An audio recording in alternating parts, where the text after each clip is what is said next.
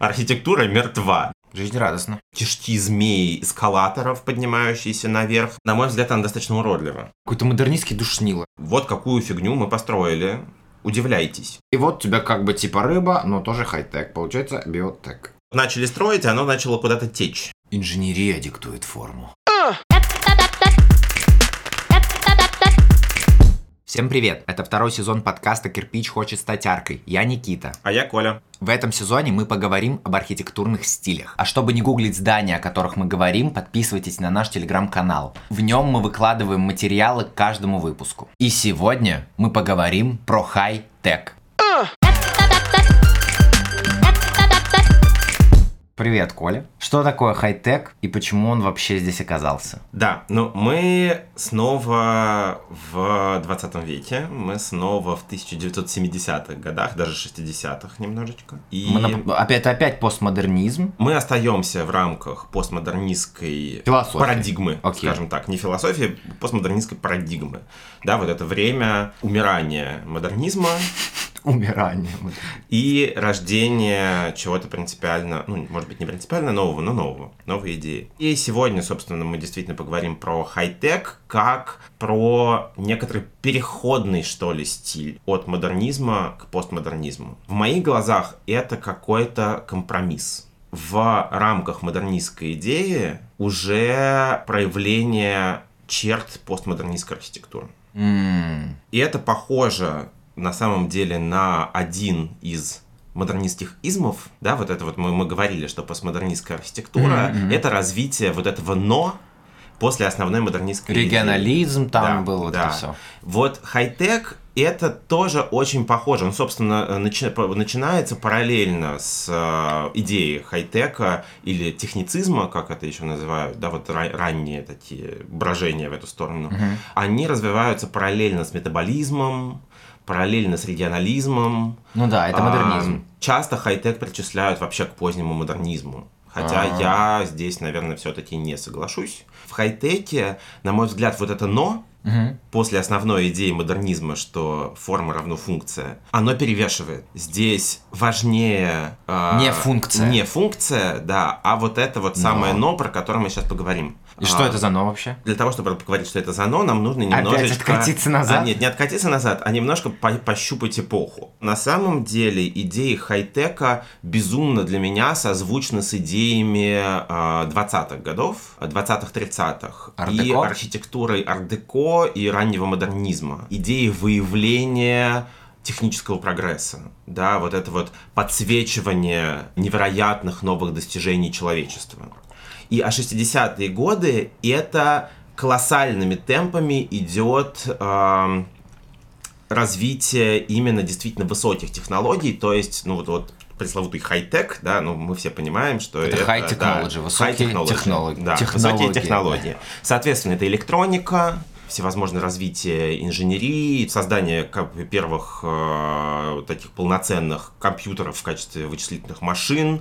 э, в целом компьютеризация и так далее, и так далее. Это так же, как в 30-е годы всякие, не знаю, паровые машины, как, какие-то конвейеры и так далее. Метрополис, вот, вот да, сам, да, самое да. главное, с чем у меня связывается хай-тек, это опять-таки метро, Метрополис Фрица Ланга, то есть как, классическая антиутопия. Еще 60-е культурная, очень важная эпоха, эпоха, господи, десятилетие для Америки, потому что в тот момент около 90% всех домашних хозяйств, у них уже был телевизор. То есть все, можно сказать, что все американцы начинают смотреть телевизор. Да, черно-белый, но информация начинает очень быстро передаваться. Вот это вот чудо электроники, типа у тебя вот дома уже все это есть. Но на самом деле это даже не только Америка, уже и в Европе очень во многих хозяйствах это появляется. Появляются посудомоечные машины, появляются стиральные машины, появляются холодильники, доступные всем и так далее. Приход высокой технологии в быт угу. достаточно сильно меняет опять парадигму человеческого сознания. Новые достижения перестают быть чем-то там вот далеко в сферах высокой науки и оно приходит в твою личную жизнь каждого отдельно взятого человека. Угу.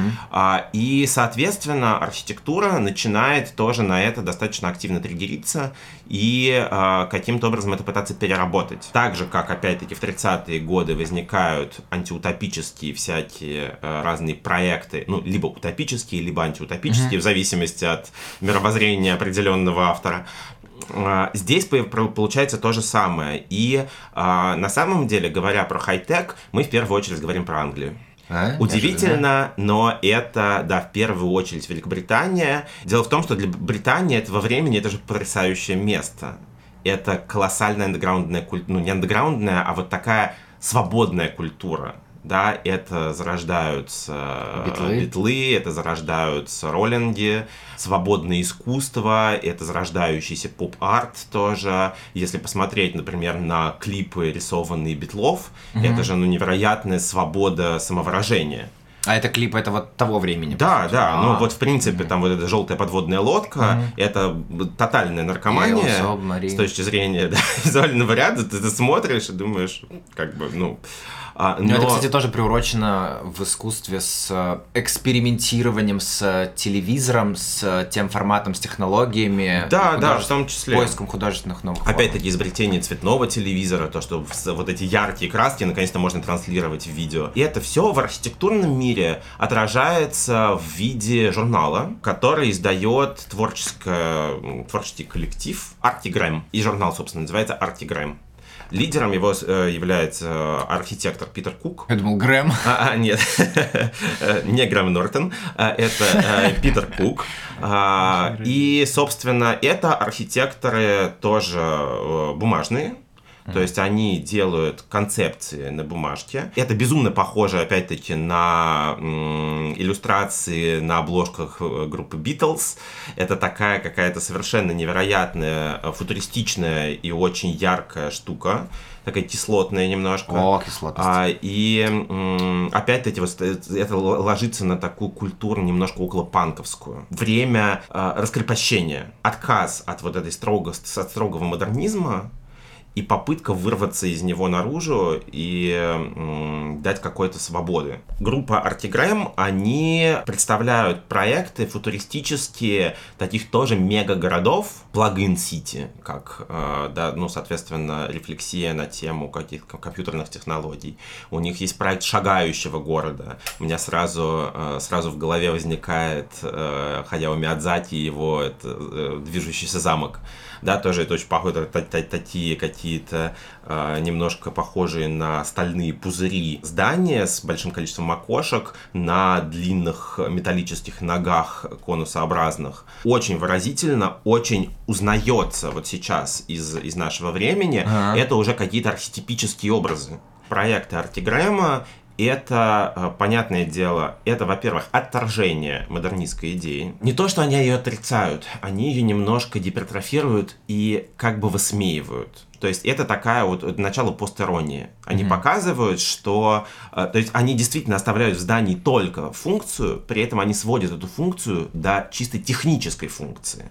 А. Это фактически такое издевательство над э, постулатом Ле Корбюзье «дом – это машина для жилья». Mm, теперь это в буквальном смысле да, машиной. и они, они в буквальном смысле делают из, из здания вот эту самую машину. О. И, естественно, это такая немножко антиутопичная история. Это не то, что прямо вот, вот мы мечтаем жить в таком. Да, это какая-то такая одновременно ирония, одновременно и в, э, переработка вот этой вот новшеств какой эпохи и так далее. Здесь же параллельно с ними возникает э, концепция у э, Ричарда Фуллера.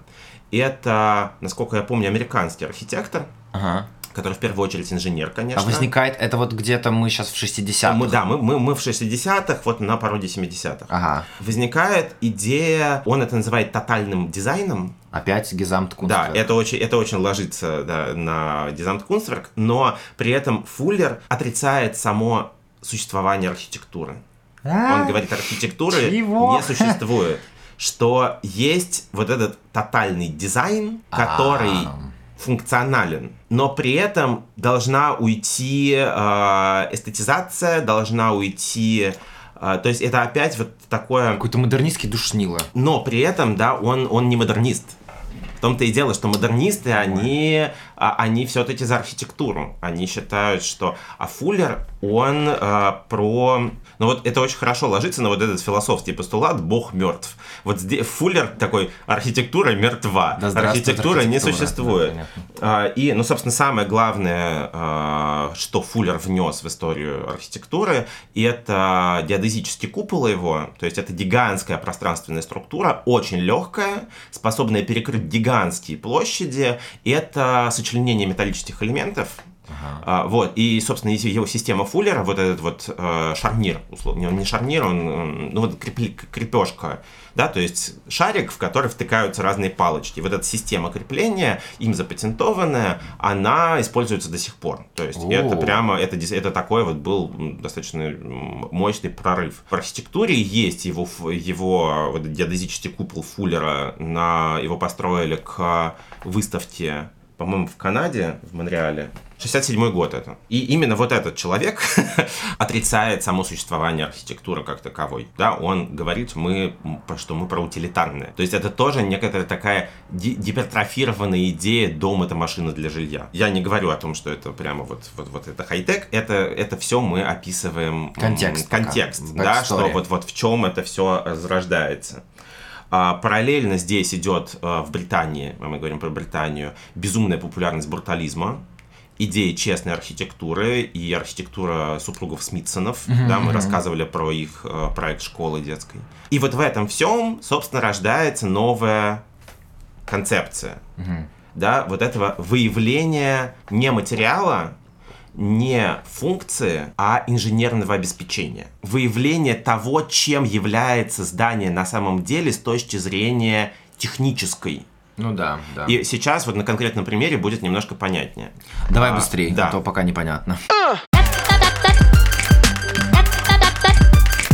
Отправной точкой действительно хай-тека, как, как, как он есть, является очень эпатажный, очень нашумевший проект. Это центр Жоржа Помпиду в Париже. Не удивляйтесь, что Париж, потому что строит его британец.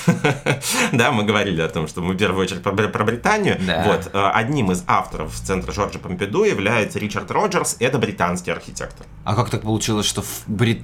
типа, с британской философией человек приезжает в Париж и там делает свою философию? Типа у парижан, парижанам норм? А, на самом деле центр Помпиду это очень очень забавный проект с точки зрения вообще реализации. Ну, сначала скажем, что это не только Роджерс, это соавторство британского и итальянского архитекторов. Это Ричард Роджерс и Рензо Пьяно.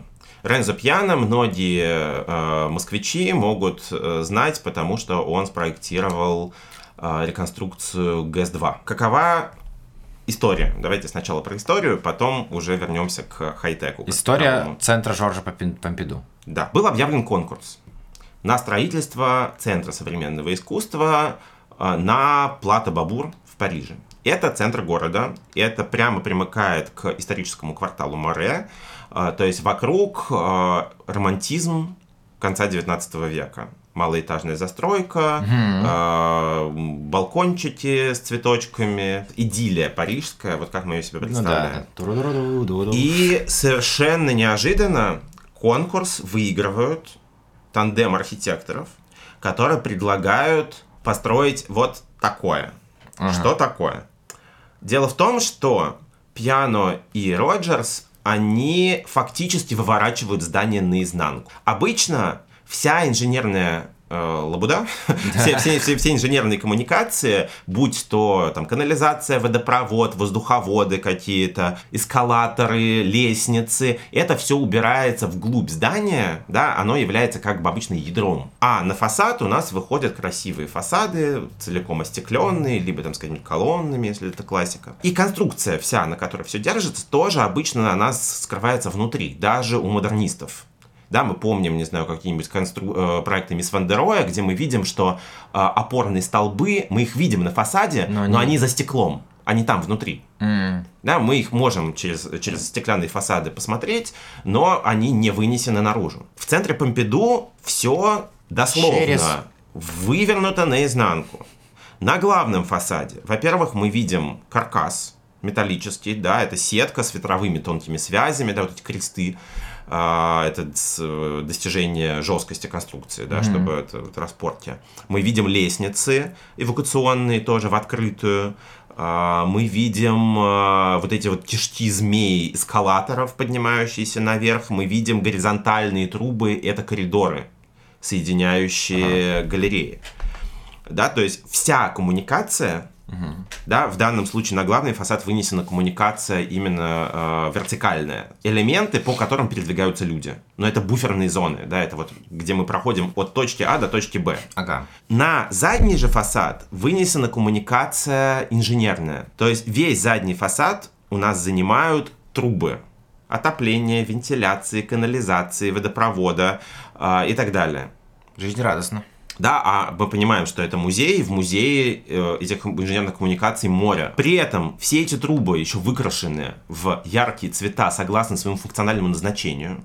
Да, в инженерии есть э, этот э, color coding. color coding, да, чтобы ну, ин, обслуживающий инженер Легче пришел и понимал, где какая труба, чтобы а. ему не нужно было открывать вентиль, чтобы понять, что там газ идет. И это все колоссального размера, это гигантское здание. Это, конечно, производит фантастическое впечатление на парижан. Может, да, в контексте может, города это здание выглядит вообще... Это вот немножко, вот если взять вот э, фотографию, которую можно найти у нас в телеграм-каналах, материалом к выпуску, это выглядит как будто бы, если брать вот эту фотографию как большое, одно большое здание, то вот это деконструктивизм. Такой района деконструкция. Ну да, это э, на самом деле действительно деконструкция города.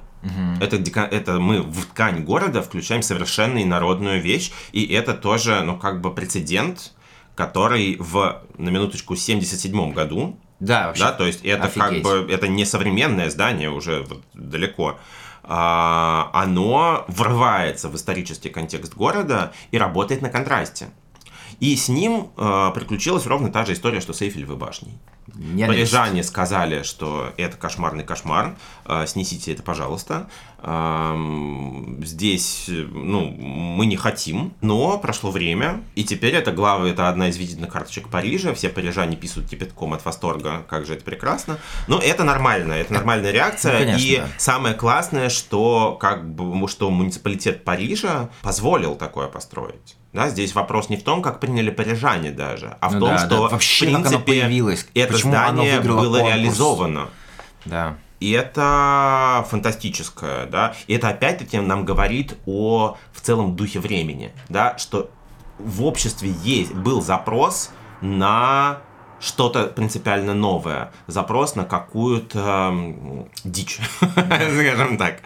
А, вот. И, собственно, вот это и есть хай-тек. Это выявление сокрытого внутри технического ядра здания. Инженерного, вот буквально. Все трубы, все провода, вот все, что Но на самом деле и не то, э, э, да, и инженерная конструкция тоже, да, то есть не только коммуникация, но и конструкция. Просто в центре Помпиду это больше про инженерию вот такую канализационную, uh-huh. а, но в целом дальше хай-тек он, он э, занимается не только этим. Uh-huh. Но в целом действительно а, вот это вот выявление ядра здания, выявление самой конструкции здания и демонстрация этого. Да, потому что модернизм этим не занимается. Как бы, ну, вообще это не удобно вынести на фасад здания трубу водопровода, потому что бывает холодно. Да, значит, ее нужно утеплять, значит, но это, это, да, это сопряжено да. с каким-то, но при этом э, с какими-то проблемами сопряжено. Э, но при этом архитекторы, говоря, как, как бы вот это вот позиционируют тоже как некоторую честность как некоторую открытость архитектуры, показать, что вот архитектура это не просто кубик, на самом деле это сложная система, Угу. Да, это сложная структура. Естественно, здесь мы не можем не видеть попытку эпатажа. Модернизм никогда не пытается эпатировать публику. Он э, про высокое. Хай-тек он шокирует. И это его очень сильно связывает с постмодернизмом. Ну да, как раз таки. И это вступление в диалог с публикой за счет такого вау-фактора. Вот какую фигню мы построили. Удивляйтесь. И, собственно, вот с центра Помпиду хай-тек выходит с бумаги, угу. с каких-то схемок э, и э, красивых картинок в журнале Артигрэм в уже реальную живую архитектуру. Вот, ну и дальше, собственно, хай-тек уходит, э, в первую очередь, это, как я уже сказал, Великобритания. Угу. Собственно, главные архитекторы хай-тека это британцы, это все тот же Ричард Роджерс, и это, мне кажется, всем известный Норман Фостер. Фостер, он э, ну, не просто так попадает в, это, в этот список, потому что он близкий друг и коллега Ричарда Роджерса. Они с ним вместе открывают бюро Team 4, и, собственно, вместе они формулируют свои концепции, вот эту вот свою философию архитектурную, тоже на выявление каких-то технических элементов. И в целом все архитекторы хай-тека начинают э, с технических построек. Да? Также, опять-таки, мы вспоминаем архитектуру модернизма, где, например, Вальтер Гропиус, Эрих Мендельсон и, и другие архитекторы-модернисты, они приходят из проектирования Желай. заводов. А, заводы. И эту архитектуру заводов они привносят в гражданскую архитектуру уже, да, из промышленности выходят в общественные здания, и рождается модернизм. Угу. Здесь архитекторы выходят из построек складов, заводов, автомобильных каких-то стоянок, и вот этот свой опыт они переносят на, опять-таки, гражданское строительство, и рождается хай-тек. Mm. И вот первая постройка совместная Роджерса и Фостера, первая реализация, это фабрика в Свиндоне, mm-hmm. Великобритания. И это фабрика, по-моему, текстильная, если я ничего не путаю. Но не суть, фабрика, она и есть фабрика. То есть это большой ангар, по mm-hmm. сути, из а, металлического каркаса, металлического же профлиста, то есть это металл на металле и металлом погоняет. А, и здесь они нарочито тоже выявляют эту конструкцию. Они оставляют, опять-таки, металлические стойки с ветровыми связями, вот этими тоненькими, с крестами, прямо на фасаде. Отделку они не делают вообще снаружи, да, то есть все э, проф, профлист тоже остается голый ну, уже в интерьере mm-hmm. и так далее. То есть какие-то вещи, они э, там нарочито, например, не отпиливают балку металлическую, чтобы максимально сильно показать, вот что из чего сделано здание, да, это тоже такое веяние Смитсонов и их брутализма. Mm-hmm. Вот, и это 67-й год, собственно, они начинают свою практику, а дальше они расходятся в разные стороны в какой-то момент, да, и уже начинают практиковать сами собой, уходят в достаточно разные стилистики, но остаются в рамках вот этой философии хай-тека и выявления э, технологий. То есть, понятное дело, что фабрика в Суиндоне — это все-таки еще модернизм, наверное, по сути своей, да, такая ну, бруталистская какая-то история. Фабрика же чисто функциональна в первую очередь история. Тебе же нужно, чтобы работники... Да, да, конечно. Тебе заказчик говорит, чувак, мне нужно, типа, там 600 квадратных метров, чтобы просто люди там могли работать. Все в целом. А, но, собственно, это очень хорошо ложится на модернистскую идею. Да, я и говорю. Да, чистый да. функционализм. При этом Роджерс уходит как раз вот в такой визуальный хай-тек. В целом, хай-тек, он, на мой взгляд, уходит в две противоположные, ну не противоположные, но такие разнящиеся направления. И как раз на примере Роджерса и Фостера очень хорошо их посмотреть. Ричард Роджерс после центра Помпиду уходит, собственно, в такой визуальный хай-тек. То есть он берет эстетику вот этих коммуникаций, берет металл как главный архитектурный элемент, как главный материал, и вдохновляясь вот этими коммуникациями, переплетениями труб, сложными инженерными системами, он формирует визуальный облик здания. Ага. Например, та, таким образом он строит здание страховой компании Lloyd в Лондоне.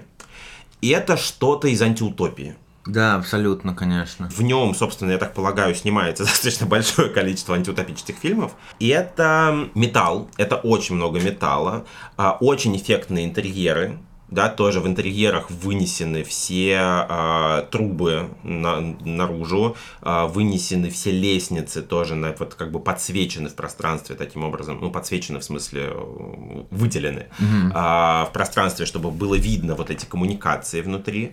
Э, на фасадах он навешивает металлические блоки санузлов, это туалеты. А-а-а. Почему их так много? А, ну на каждом этаже. Это же офисное здание гигантское. На каждом этаже есть туалет. А, он это мотивирует тем, что как бы их легко обслуживать, что можно снаружи снять эту кабинку э, и заменить новый, да, если там все... Какой-то метаболизм. Да, и, ну, собственно, на самом деле очень часто говорят про то, что хай-тек — это очень близкое, и это развитие темы метаболизма, и очень близкая к ней тема. Мы видим, да, что фасады — это целиком металл, на фасадах тоже вынесены металлические трубы, mm-hmm. нарочито. Да, это то, что у нас на, на домах э, вот эти металлические водосточные трубы торчат. Хай-тек. Да, у нас вот это типа... хай-тек. Да, да, да, это вот он. А здесь это сделано нарочно, как э, элемент тоже декора условного. Это много стекла, много металла. Все, больше материалов не существует. А, опять-таки, лифты поставлены в открытую. Мы видим всю конструкцию лифта, да, на чем он едет, что его тянет, где и так далее. Это то, что, кстати, очень популярно было вплоть до вот последнего времени в торговых центрах. Мне очень нравится. Залипательно. Да, это очень красиво. Это одна ветка. Фостер уходит в другую сторону. Он уходит в изучение инженерии. Да? То есть он не столько ей вдохновляется, сколько он позволяет ей диктовать форму здания. Инженерия диктует форму. Да. Фостер один из э, апологетов экологической архитектуры, умной архитектуры, э, энергоэффективных зданий и так далее. Это То очень это... роднит его современной повесточкой а, э, это то, что сформировало современную повесточку. Да, прикольно. А, и, а, в архитектуре, собственно. Поэтому э, он изучает системы вентиляции, он изучает всевозможные там принципы инсоляции, таким образом, чтобы там солнышко сюда светило, туда не светило. Э, и все его здания, они напичканы вот этой инженер- инженерией. Например, в башне Мэри Экс, это, ну, этот знаменитый лондонский огурец. Там, э, по крайней мере, считается, что там целиком и полностью естественная вентиляция. То есть там нету, что там не принудительная, Ого. она как бы вот сама. И вот эта вот форма здания огурца, она тоже вроде как продиктована каким-то каким образом вот этой инженерной штукой. А я знаю, какой, по-моему. Да? Короче, в чем минус небоскребов? Когда вот ты такой человек, идешь мимо небоскреба, что? Он, он затеняет все на свете. Он затеняет. И еще рядом с небоскребами, как правило, очень дует сильно. Потому что они ловят а, ветер, а, и он спускается да, да, и да, тебя да. сдувает. Фостер строит это здание таким образом, чтобы ветер, он ловил ветер, но внизу не было вот этого трэша урагана, mm. чтобы тебя не сдувало. Я видел где-то такую картинку. Здорово. Да, но это, это очень похоже, да, на правду. Фостер, он весь про это. Mm-hmm. Да, то есть Умный он... такой smart да, архитектура. Да, да. Собственно, он... хай-тек, но и с точки зрения визуальной, а умный вот исследователь. Я из-за этого не люблю его архитектуру. а, потому что, на мой взгляд, она достаточно уродлива. На мой взгляд, он слишком уж сильно позволяет инженерным расчетам, скажем так, диктовать себе форму. Ну, еще один из примеров э, архитектуры Фостер — это здание администрации лондонской. Вот это уродливо. Вот, спасибо. А, в нем очень красивые, на самом деле, интерьеры. Мне вот, нравится. Вот эти лестницы, да. Да, там вот эта многоуровневая структура, это все очень красиво, но снаружи, конечно, э, ну, ощущение, что что-то пошло не так. А. Это Пизанская башня, мир хай-тек. Что да, что вот начали строить, оно начало куда-то течь. Да. И они попытались как-то это у, поймать. Это тоже такая деконструация остановившееся движение. Но нет. Вот, и, э, но здесь это тоже, да, это тоже за, э, вот на аэродинамике, это тоже на э, освещении, на вентиляции и так далее. Вот, и это другая, другое направление, да, то есть есть направление такое ближе к модернизму, по, по, по логике своей, это вот фостеровская, да. да, то есть уход в функционал, но в, инженерный. Но это такое, это знаешь, как в современном мире всякие дизайн-исследования, когда ты идешь ты не делаешь здание, чтобы сделать здание, а ты как бы, а что это за местность, а зачем оно нужно, а как оно будет лучше работать. То есть это очень большая исследовательская работа. Угу. То есть Фостер, он уходит в такую больше утилитарную архитектуру. Да, для него э, инженерия является э, инструментом э, и самоцелью, скажем так. Э, и он занимается ее выявлением в функциональном утилитарном ключе. А Роджерс, он представляет тех архитекторов, для которых эта техника, техницизм, э, вот эта инженерия, это эстетическое, это эстетическое вдохновение. Угу. Это э, образ, да, это, это вот исток какой-то образности. И вот эта ветка ближе к постмодернизму. Сто процентов. Ну, потому что она визуальная, она такая, типа, что тут Да. происходит? При этом, естественно, она не отрицает того, что это все работает, да, вот эти кабинки, они то тоже Роджер же, он обосно- обосновывает, что их, их удобно, типа, заменять, их удобно обслуживать снаружи, инженерам не нужно там внутрь здания заходить даже специально, да, чтобы их обслужить и так далее. А, Но при этом мы понимаем по образу здания, что все-таки архитектору важен образ. Для него важен вау-фактор, так же, как в центре Помпиду. Последняя мысль, что хочу сказать, это то, во что хай-тек дальше начал выливаться. В целом, как я уже сказал, э, хай-тек — это достаточно долгоиграющая штука, а он до сих пор существует М. в том или ином виде. Сейчас, правда, его э, очень сильно опошлили, и сейчас хай-тек это больше интерьерная штука, такая вот чисто визуальная. Если у вас на, на кухне с, э, стальные поверхности э, шкафов, вот значит это хай-тек, да, и какой-нибудь хромированный кран. А, Но на самом деле, как в свое время ар-деко ушло из высокой архитектуры В в, интерьерную. в попсу, Ну да. а, Ну, хай-тек примерно так же. Он ушел из вот этой большой архитектуры, дальше уже в мелкие какие-то проекты и а, очень во многом чисто в умозрительные проекты. Поэтому сейчас хай-тек, он воспринимается больше как вот такой, такая интерьерная штучка. Кроме того, хай-тек, он начинает развиваться и появляются то, что сейчас принято называть биотеком. Это Это небоскребы с деревьями? а, нет, биотек созвучны с а, бионической архитектурой. А это что? Это, а, это подражание природным формам. То есть это некое такое сплетение действительно уже метаболизма, как вдохновение природными процессами, природными формами и так далее, и хай-тека. Главным, наверное, таким примером, который тоже очень мно- многие Да, нужно посмотреть. в голове, и который обязательно будет у нас в канале, это Сантьяго Калатрава. И это испанский архитектор, который тоже, он, он в первую очередь инженер, Ага. во вторую очередь архитектор. А, Он строит огромное количество мостов. У него в первую А, очередь м. а, белоснежные, безумно красивые по форме. И это выявление инженерной конструкции тоже, да, это архитектура, которая сделана только за счет конструкции. Утилитарно, супер, А, да. да, но при этом она вдохновлена образами из природы, да, у него есть вот эти там здания, крылья такие вот, вот это вот расходящиеся, динамичные в разные стороны, скелеты рыб какие-то и так далее. С одной стороны, это то, что противопоставляется хай-теку, потому что хай-тек весь такой искусственный, э, про металл, про инженерную коммуникацию, про все созданное человеком. А биотек, он про вдохновление естественной природы и созвучно тоже с э, параметризмом Захи. Ну да, да, да, вот эта история. Про то, Вот эта органика, история, да, Кривые линии. А с другой стороны, биотек, он на то и тек.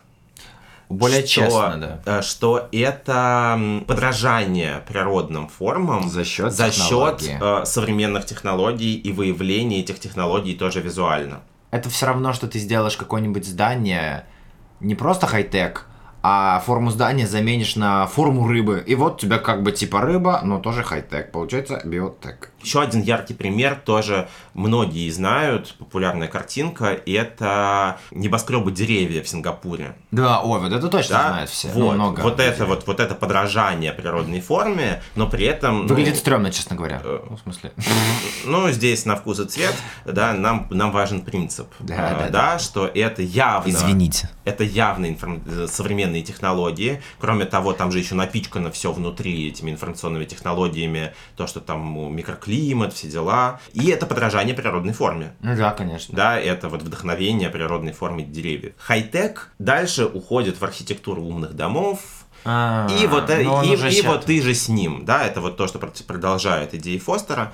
А, и таким образом вот мы приходим в современность, да, вот в ту точку, куда привел хай-тек. Это биоморфная архитектура, и это умные дома, и вот эта вот вс- вся умная архитектура.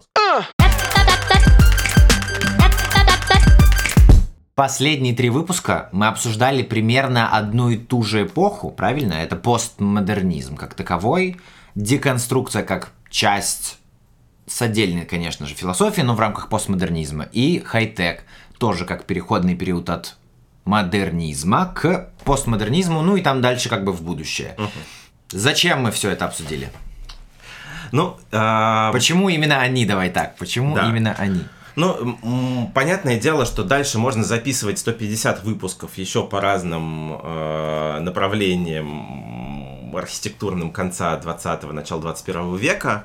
Э, мне показалось, что вот эти три э, ветки. ветки, да, они наиболее полно нам позволят в следующем выпуске поговорить о современности, да, то есть э, каким-то образом, чтобы нам было в следующем выпуске на что ссылаться, да, к, чему апеллировать, ага. потому что э, вот это три достаточно разные, да, визуально истории, объединенные единой парадигмой, скажем так, одним временем, э, показывают, насколько разнообразна в принципе может быть архитектура спровоцированное одним и тем же контекстом. Угу. И в следующий раз мы поговорим о том, насколько разнообразна архитектура, спровоцированная современным контекстом, в котором мы сейчас живем, но при этом она, естественно, будет всегда базируется на том, что было до этого. Мы видели, что и э, на, на чем там зиждется постмодернистская идея, мы видели, на чем зиждется деконструктивистская идея, э, и на, сегодня мы поговорили о том, что э, в истоках э, хай-тека. Угу. Да, мы понимаем, что оно в любом случае отсылается назад. И говоря про архитектуру сегодня, нам тоже нужно будет отсылаться назад. Угу. И вот к этим трем веткам мы в первую очередь и будем обращаться. На сегодня это все, а наша арка пополнилась высокотехнологическим кирпичиком.